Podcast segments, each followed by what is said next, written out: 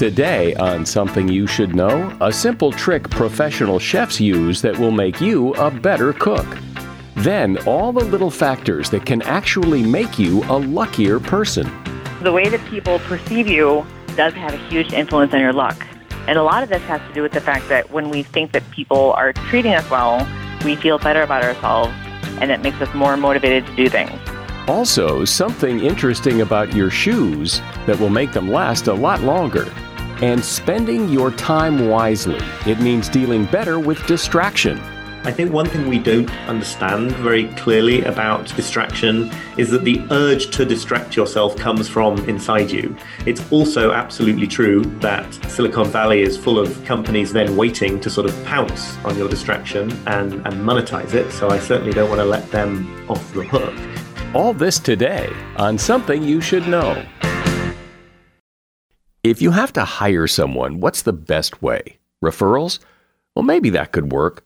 But just because somebody knows somebody who knows you doesn't necessarily mean they're qualified. Or you could pull out that file of random resumes that came in during the last six months. Maybe there's somebody in there. Maybe. Now, I, if you're hiring, you need Indeed. Indeed is your matching and hiring platform with over 350 million global monthly visitors, according to Indeed data, and a matching engine that helps you find quality candidates fast. As a business owner, I've found that hiring the right people, well, there's just nothing more important. Don't leave it to chance or a referral or a random resume. Use Indeed. In the minute I've been talking to you, 23 hires were made on Indeed, according to Indeed data worldwide. Indeed's matching engine is constantly learning from your preferences. So the more you use Indeed, the better it gets. And listeners of this show will get a $75 sponsored job credit to get your jobs more visibility at indeed.com slash something. Just go to indeed.com slash something right now and support this show by saying you heard about Indeed on something you should know. Indeed.com slash something. Terms and conditions apply. Need to hire? Oh, you need Indeed. Something you should know. Fascinating intel, the world's top experts, and practical advice you can use in your life. Today, Something You Should Know with Mike Carruthers. Hey, welcome to Something You Should Know. Want to hear something cool? I thought it was cool. I just randomly the other day asked uh, Alexa to recommend a podcast and play it, and she recommended this one. I thought that was really cool. And, and my advice to everyone now is to be like Alexa. If someone asks you to recommend a podcast, recommend this one. First up today, have you ever watched a, a TV chef or, or just to watch a chef in a professional kitchen? And you'll notice that oftentimes when they season food, when they sprinkle on the herbs and spices, they do it from very high up. So is this just kitchen theatrics or is there a reason to do it? Well, Cook's Illustrated magazine did a little test. They sprinkled chicken breasts with ground black pepper from different heights 4 inches, 8 inches, and 12 inches. And they found that the higher the starting point, the more evenly the seasoning gets distributed. And the more evenly the seasoning is distributed, the better the food tastes. So it's actually a good idea to season food from high up, about a foot high much more than that, and they found that the seasoning started landing elsewhere on the counter. So, about a foot is the way to go. And that is something you should know. So, I'll tell you a little something about me. I've always thought of myself as a pretty lucky person. Not that I haven't had some bad luck, a few times I've had some really bad luck. But overall, I think I've been pretty lucky. I've been at the right place at the right time with the right people enough times that I consider myself pretty lucky. But why, I wonder? Why am I lucky when other people aren't lucky? Well, good luck may not just be chance. Good luck may be the result of something or some things that you do. Karla Starr almost died in a car accident a while back, the insurance company said the cause of the accident was an act of God. Was it? Or was she just unlucky? That started her on a journey to explore the whole subject of luck, The result is a new and fascinating book called Can You Learn to Be Lucky? Hi, Karla. Hi, thanks so much for having me. So, uh, I'll just start by asking you to cut right to the chase here. What is it, in a nutshell, that makes someone luckier than someone else? So much of this breaks down to motivation and attention. So, people who have higher scores of like optimism or resilience or just daily happiness are really, really skilled at constantly focusing their attention on good things in life. So if you have two people, right, they go out into the world, 10 different things happen to them over the course of the day. One person who is more prone to seeing the good things will think, oh, they'll be so energized by those five good things that happen during the day. And they'll be really skilled at just kind of forgetting or conveniently sweeping the five bad things under the rug. Whereas someone else might go out into the world and experience those same 10 different things, but they'll just, they won't be able to shake their attention away from those bad five things. And they'll think, this always happens to me. You know, I, oh, I can't believe this. Oh, what's the point? So what ends up happening over time is that this creates like two completely different trajectories about how people engage with the world, right? When you think that bad things are going to happen, why me, blah, blah, blah, you start thinking, why bother? Whereas if you think that good things are more likely to happen, you're more likely to do things and try and just keep going and they win. And those are the people who end up winning. So it sounds like a lot of this uh, behind this is self talk, is what you're telling yourself about what's going on in your life, and that focuses your attention. Absolutely. It focuses your attention. It focuses what you expect to happen. And there's so much literature in neuroscience and psychology explaining how people's expectations influence their perception. It's very fascinating to see, especially when people expect bad things because fear grabs our attention so much more than any other emotion. I mentioned at the beginning here that I've always thought of myself as lucky, but do you think most lucky people self identify that way? That lucky people would say, Yeah, I, am pretty lucky. Things seem to go my way.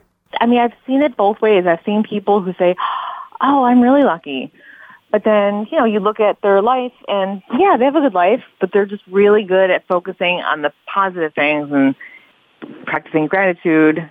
Gratitude actually is a very good, reliable way of increasing our happiness because it does just this. It makes a habit out of focusing on the positive things in life. So Richard Wiseman came out with this book called The Luck Factor a few years ago.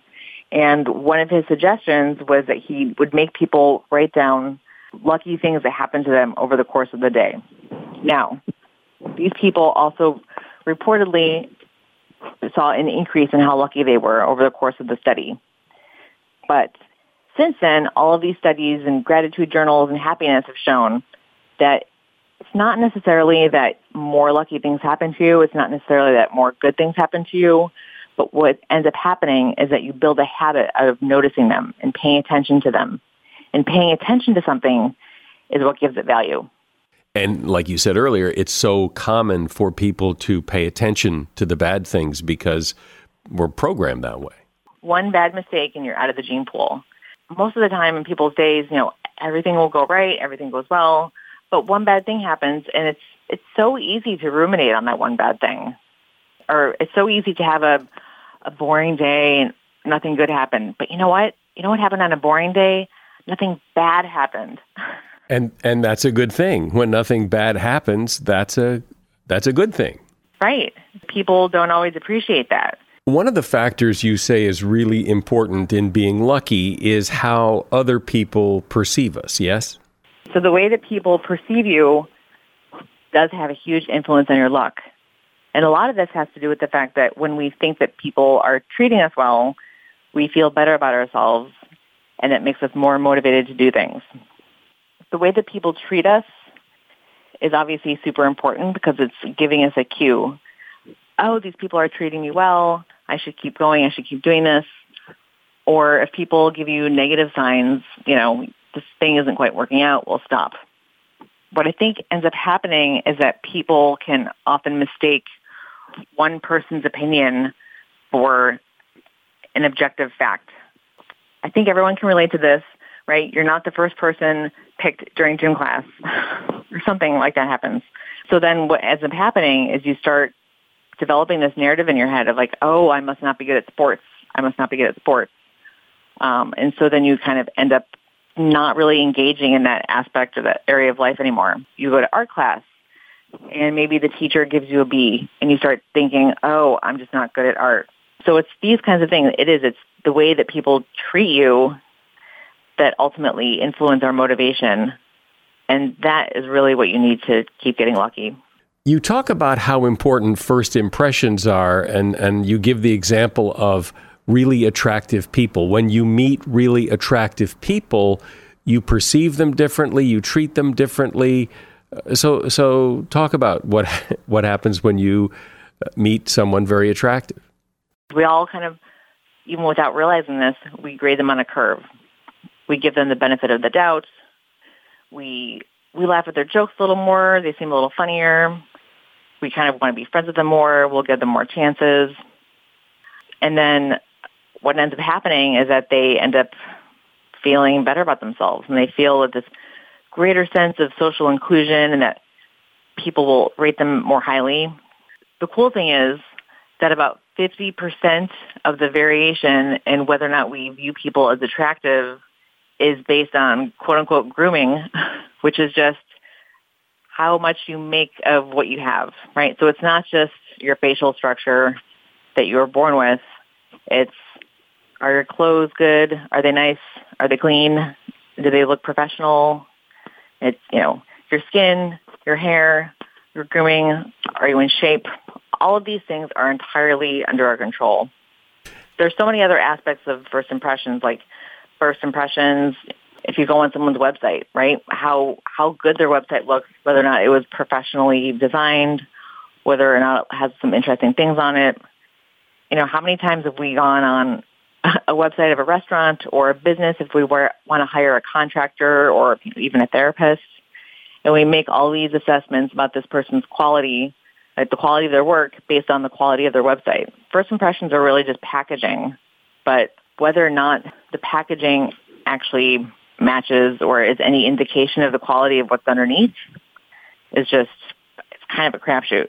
But I think the important thing that I've learned with studying everything about first impressions is that I think I was unknowingly kind of unlucky because I was just focused on the stuff underneath the packaging and I was thinking, oh, it's all glitz, that's all glamour, that's all superficial.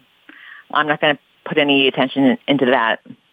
But whether or not you put any attention into it, into like making a good first impression or making your clothes a little nicer, you know, standing up a little straighter, people are judging you regardless. So it makes sense to put in something of an effort. I'm speaking with Karla Starr. She's author of the new book, Can You Learn to Be Lucky? A shout out to Claritin for supporting this episode and providing us with samples. You see, for as long as I can remember, I have had to deal with seasonal allergies stuffy nose, watery eyes, the whole deal. And the worst for me is it messes up my sleep. I wake up because I can't breathe right. And during the day, well, you know, if I'm working and I'm all stuffed up, then my voice sounds weird, and this is how I make my living. Luckily, for those of us who live with the symptoms of allergies, we can live Claritin Clear with Claritin D. I use it, and if you struggle with allergies, you should too. Designed for serious allergy sufferers, Claritin D has two powerful ingredients in just one pill that relieve your allergy symptoms and decongest your nose so you can breathe better. I've been using Claritin D for years because, well, it just it takes care of the problem. Ready to live as if you don't have allergies? It's time to live Claritin Clear. Fast and powerful relief is just a quick trip away. Find Claritin D at the pharmacy counter. Ask for Claritin D at your local pharmacy counter. You don't even need a prescription. Go to Claritin.com right now for a discount so you can live Claritin Clear. Use as directed.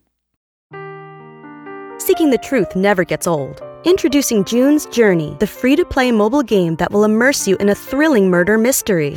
Join June Parker as she uncovers hidden objects and clues to solve her sister's death in a beautifully illustrated world set in the roaring 20s.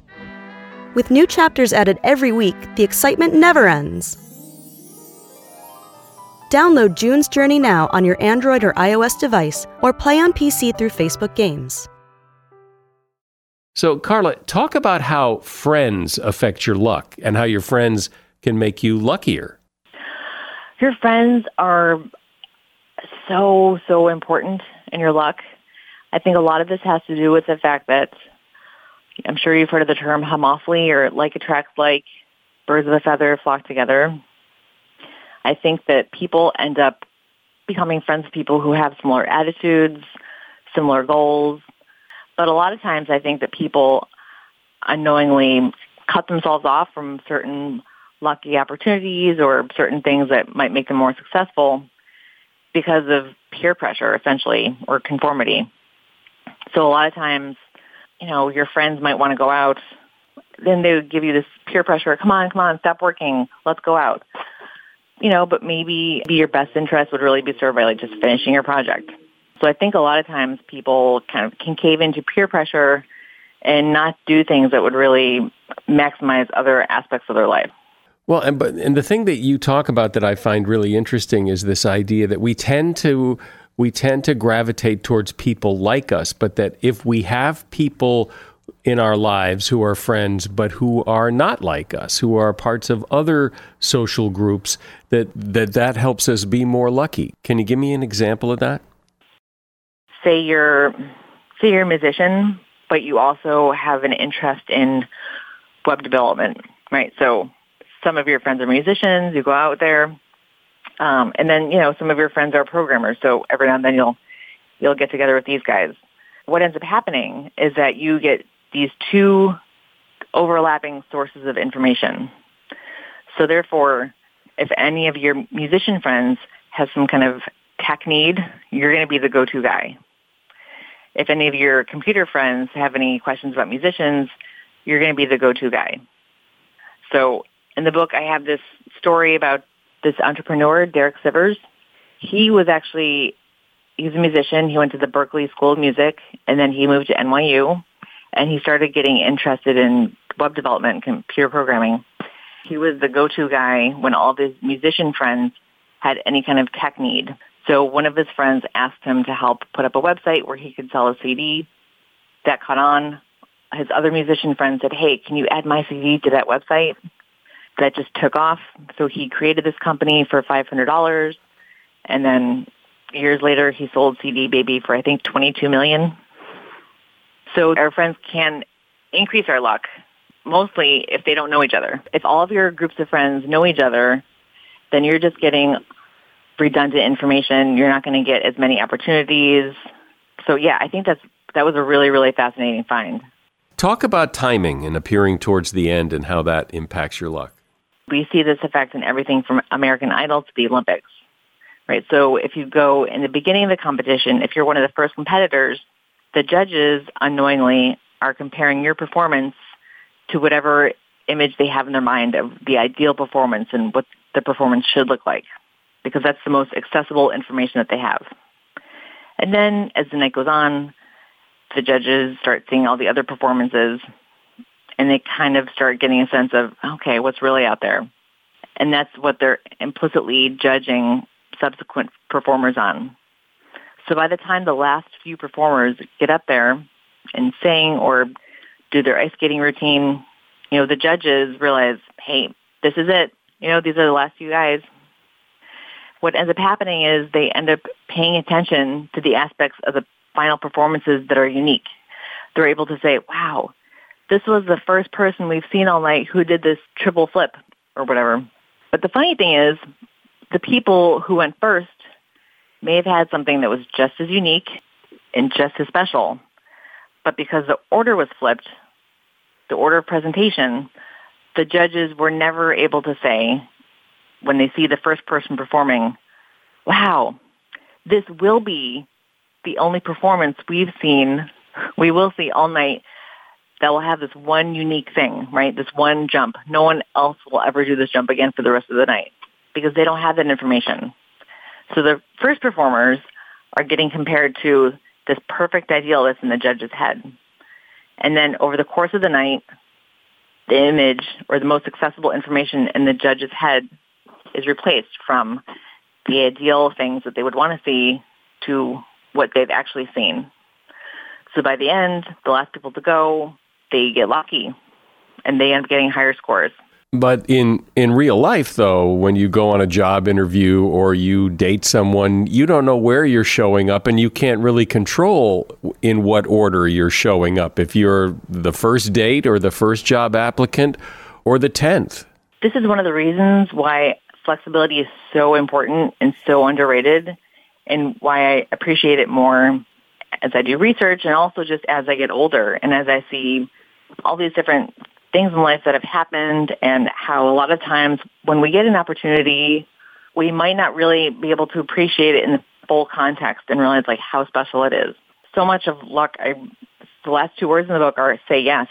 Right. Yeah. Well, that's probably really good advice because that opens you up to the opportunities. You never know what that'll lead to. I mean, how many, you know, lucky stories have I heard that they all hinge on something like, you know, I wasn't really thinking about going out that night, but then I went anyways. And then I met this person and then we got along. And then a few weeks later, they invited me to a party and that's where I met, you know, my husband or my new boss or the guy I started my, you know, my company with. And everybody has one of those stories. You know, everybody took a train, and on that particular train, there was a guy sitting next to them who started a conversation, and some magic happened. Everybody's been there. One of the things I love is that I really I didn't write about at all. Really, I didn't write about relationships that much, but I ended up interviewing so many stories about people, about matchmakers and online dating apps. Inevitably, these stories all they all hinge on luck. They all hinge on chance, right? There's no way. There's no singular method of finding a life partner or finding a spouse. So much of it is just, yeah, I went out with this person. I, I did this, right? It's all these, yes, it's giving yourself more options, giving yourself more opportunities. Well, as I listen to you, I mean, you're talking about, well, you're talking about the science of luck, which in many ways is the science of life, of, of how life works and how you make use of opportunities and all but it doesn't necessarily sound or seem scientific because because life isn't you know scientific in the way we live it. It's surprising to me to hear myself say these things that kind of sound like they're coming from the secret. You know, just focus on the good things, walk toward the light, show gratitude. But really, these things actually matter. There's this third wave of cognitive behavioral therapy called ACT, acceptance and commitment therapy. And the whole point of the therapy is that our actions, they change our emotions, they change our behaviors, they change our thoughts. And I think that a lot of times people get caught up in this whole, you know, magical thinking thing. Before they can do anything, they have to just completely change the way they think. But it's the other way too. It's acting in a certain way. You know, if you act more confidently and you do things that increase your confidence, like focus on good things, hang out with people who support you and want the best for you. This can increase your confidence and that can increase your motivation. And then you can take that energy and apply it to other areas of your life and sort of branch out. Well, I like how you talk about luck because it makes luck not just, you know, random chance, but it really makes it something you can work at and get better at and get luckier. Karla Starr's been my guest. The book is called Can You Learn to Be Lucky? It appears the answer is yes, and there's a link to her book in the show notes. Thanks, Karla. As a listener to something you should know, I can only assume that you are someone who likes to learn about new and interesting things and bring more knowledge to work for you in your everyday life. I mean, that's kind of what something you should know is all about. And so I want to invite you to listen to another podcast called TED Talks Daily. Now, you know about TED Talks, right? Many of the guests on Something You Should Know have done TED Talks. Well, you see, TED Talks Daily is a podcast that brings you a new TED Talk every weekday in less than 15 minutes. Join host Elise Hu. She goes beyond the headlines so you can hear about the big ideas shaping our future Learn about things like sustainable fashion, embracing your entrepreneurial spirit, the future of robotics, and so much more. Like I said, if you like this podcast, something you should know, I'm pretty sure you're going to like TED Talks Daily. And you get TED Talks Daily wherever you get your podcasts. Nothing, when you think about it, nothing is more important than how you decide to spend your time. So much has been written and talked about about how to manage your time better, how to be more productive and efficient, how to get more done in less time. But no matter how good you get at being efficient, your time is your time. You only get so much. In fact, if you live to be 80, you get about 4,000 weeks of time, which doesn't sound like a lot when you put it that way. And so, how you choose to spend those 4,000 weeks or however long you have is important because that's it. That's your life. When it's over, it's over. So, let's take a look at ways we can all figure out how to better use the time we have. And here to help is award winning writer Oliver Burkeman. He is author of a book called 4,000 Weeks Time Management for Mortals. Hey, Oliver, welcome to Something You Should Know. Thanks very much. Thanks for inviting me. Sure. I've always thought that the way time is discussed in terms of efficiency and getting more done is a really odd way to look at time because it, it, implies that that's what everybody wants to do, that what we really need to do is be more efficient. But time is so much more than that. I mean, time is time is what we have and it's really all we have. I think that's a really good point. I think efficiency in the absence of some sort of clear articulation of what you're trying to be efficient for.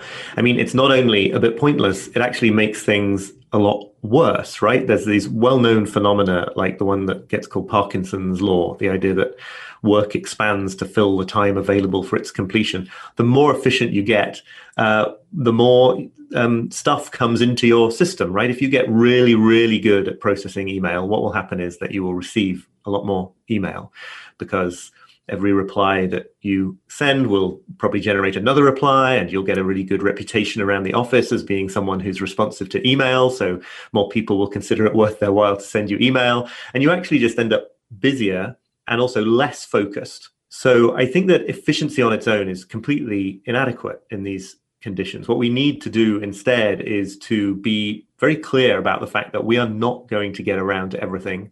We're not even going to get around to everything that really matters to us. You know, sacrifice is going to be inevitable in this situation. It's not necessarily a, a comfortable message, but I think it's a really empowering one ultimately, because if you can sort of deal with the discomfort that you're going to have to neglect some things in life in order to focus on some others, it's it's really liberating I, I think and certainly has been in my life to to be able to kind of really focus uh, uh, on doing a few things that count instead of being tormented by this thought that there are lots of other things you ought to be doing or might enjoy uh, to be doing.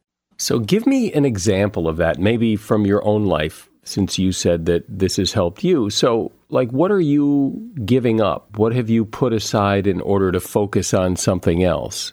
Well, I wrote a newspaper column for many years about this kind of stuff productivity, psychology, the science of happiness. And I think after a while, it became a bit enabling of my worst side, right? I could sort of always tell myself that I was testing out another technique for, for work purposes, of course.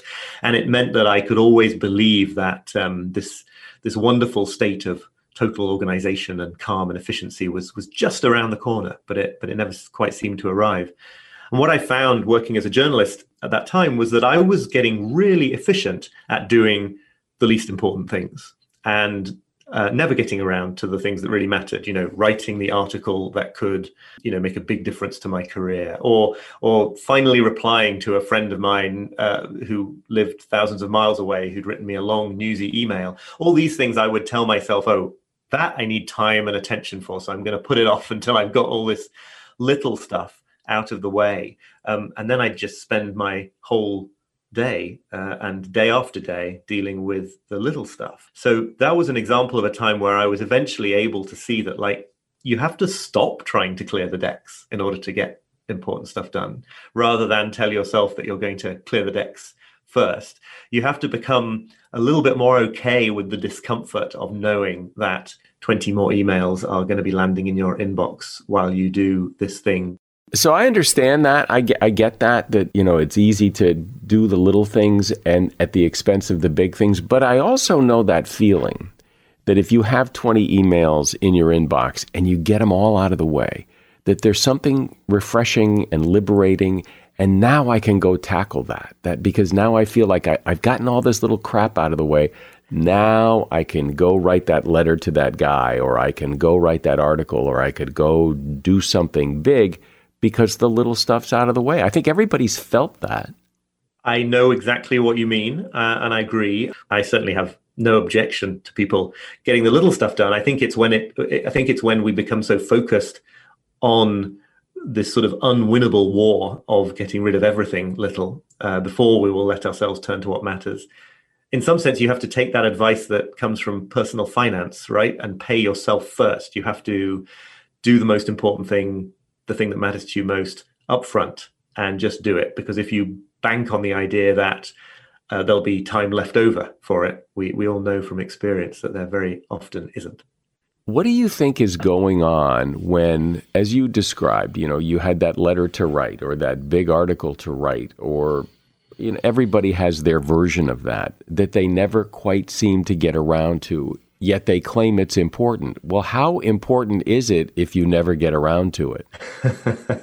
I think it's a really good point, but actually, I think it's because it is important that you never get around to it. I think it is, for many people anyway, it's the fact that these things that we really care about they bring us up against our limits right not only our limited quantity of time but the limit but the limits to our talent the fact that we can't know how something is going to unfold. You know if you feel that you have a novel in you but you're kind of scared that the novel that might come out wouldn't be brilliant or wouldn't be any good it, it it's very sort of it's a position of great power in a way to refuse ever to start it um, because you because you get to hang on to that fantasy.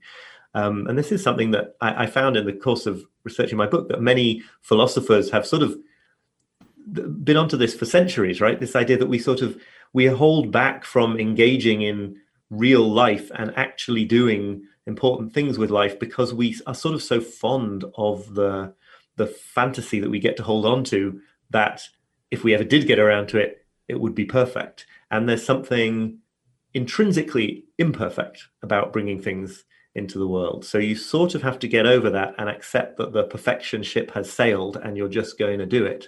Because if you wait for perfect, you'll be you'll be waiting forever. One of the enemies of time, or at least I look at it as one of the enemies of time, is distraction. Because I'll distract myself if I'm doing something I don't really want to do, and then all of a sudden I have to go check the bank balance or Facebook or what. And it's very satisfying in the moment, but later on you realize what a what a waste of time that was. And I could have used that time to get something done and get it off my plate. I think one thing we don't understand very clearly about distraction is that the urge to distract yourself comes from inside you. It's also absolutely true that uh, Silicon Valley is full of companies then waiting to sort of pounce on your distraction and and monetize it. So I certainly don't want to let them off the hook. But it only works because you kind of don't want to focus on the things that matter to you the most. You know, one feels this sort of internal aggravation or boredom or restlessness precisely when you're doing the things that count. And it's so much more comfortable in those situations to sort of bounce off onto the internet and and uh, you know just feel feel comfortable again instead of instead of doing the thing that that counts.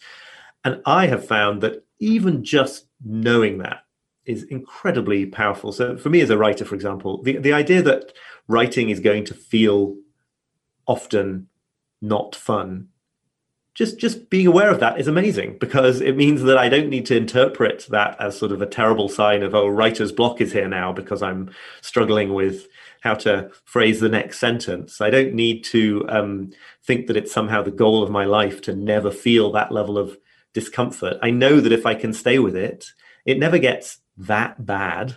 Um, and the result is always something much more deeply satisfying to me than if I had sort of chased the whatever solution would have made that discomfort go away.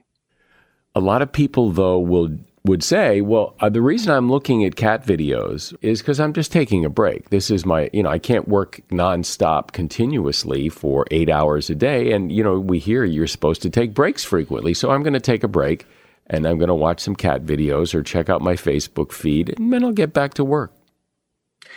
The breaks are so important, and you will not find me uh, suggesting otherwise. I think the the big problem then is this is where you know Silicon Valley does have to take the blame.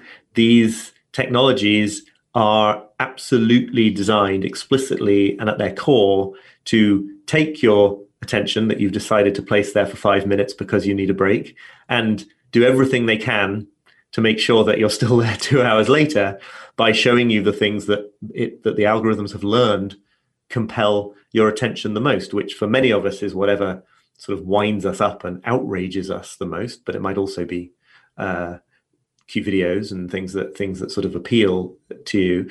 Um, and so that's where we need to be really conscious of the so-called persuasive technologies that are that are out there and find ways to to deal with those because yeah, nothing wrong with a five minute break. Nothing really wrong with a five minute break on Facebook. It's just that it isn't a it isn't a fair fight. Um, as one of the critics of this situation, Tristan Harris says, you know, every time you go onto something like Facebook, there are a thousand people on the other side of the screen being paid often very impressive salaries to to try to keep you there.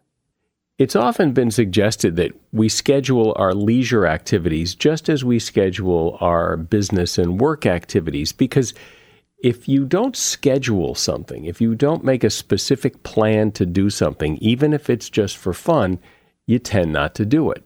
So, what do you think? I think that a certain amount of structure uh, to be given to leisure is actually a really powerful thing. When you uh, they've done research into this, and when you ask people what they what they want from their spare time, they think that what they want is, and they say that what they want is sort of just purely unstructured uh, time to just hang out and do anything at all. When you actually then, as part of the same research, check in to find out whether they're enjoying themselves, just kind of vegging out, doing nothing, they're enjoying themselves a little bit, but not very much because they, um, you know, there's, there's actually something in that sense of structure and purpose that I think gives people a strong sense of fulfillment. The purpose does not have to be excelling in your work or becoming a better employee. The purpose can be totally self-contained within the hobby or the the activity. But I think you know people people want to have a meaning in what they're doing, and when it comes to the crunch, they don't actually want to just be sort of lounging around doing nothing. At least not for very long. Since you've done the research in how people spend their time and how they could better spend their time, what fascinates you the most about this?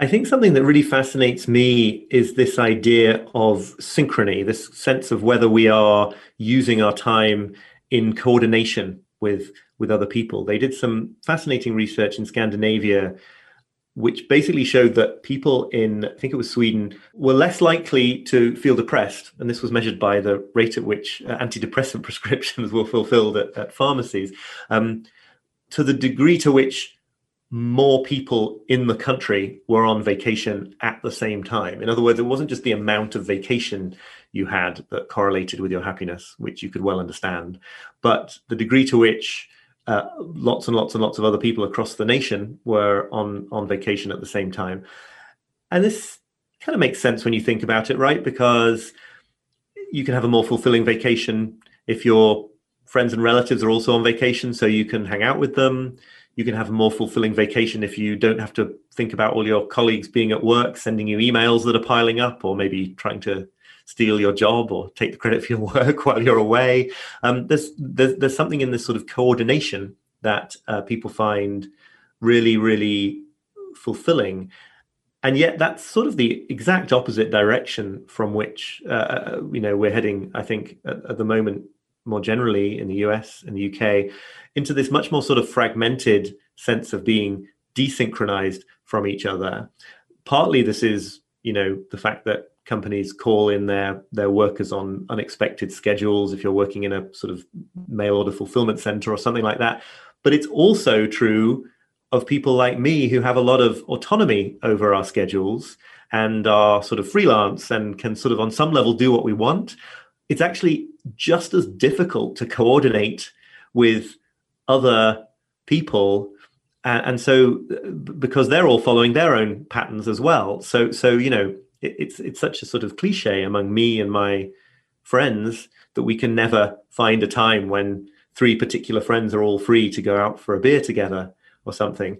It's not because we're we don't have some spare time or some autonomy over our schedules. We're privileged to have those things but we're all so far out of uh, synchrony with each other that, that there's just everyone's got plans at different points in a way that means that our schedules never mesh.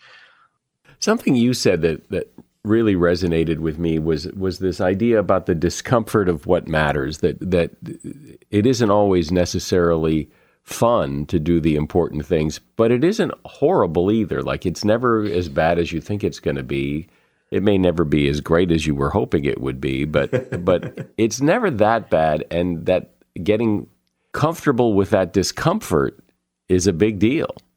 I think it really is. I think discomfort is a sort of topic that fascinates me because, yes, it is so often just the objection to feeling discomfort that is the real problem. If I can give a slightly sort of tangential example, it always reminds me of a time a few years ago when I was uh, pushing my young son, then in a stroller, while he napped, uh, through Times Square in the middle of Manhattan for various absurd reasons.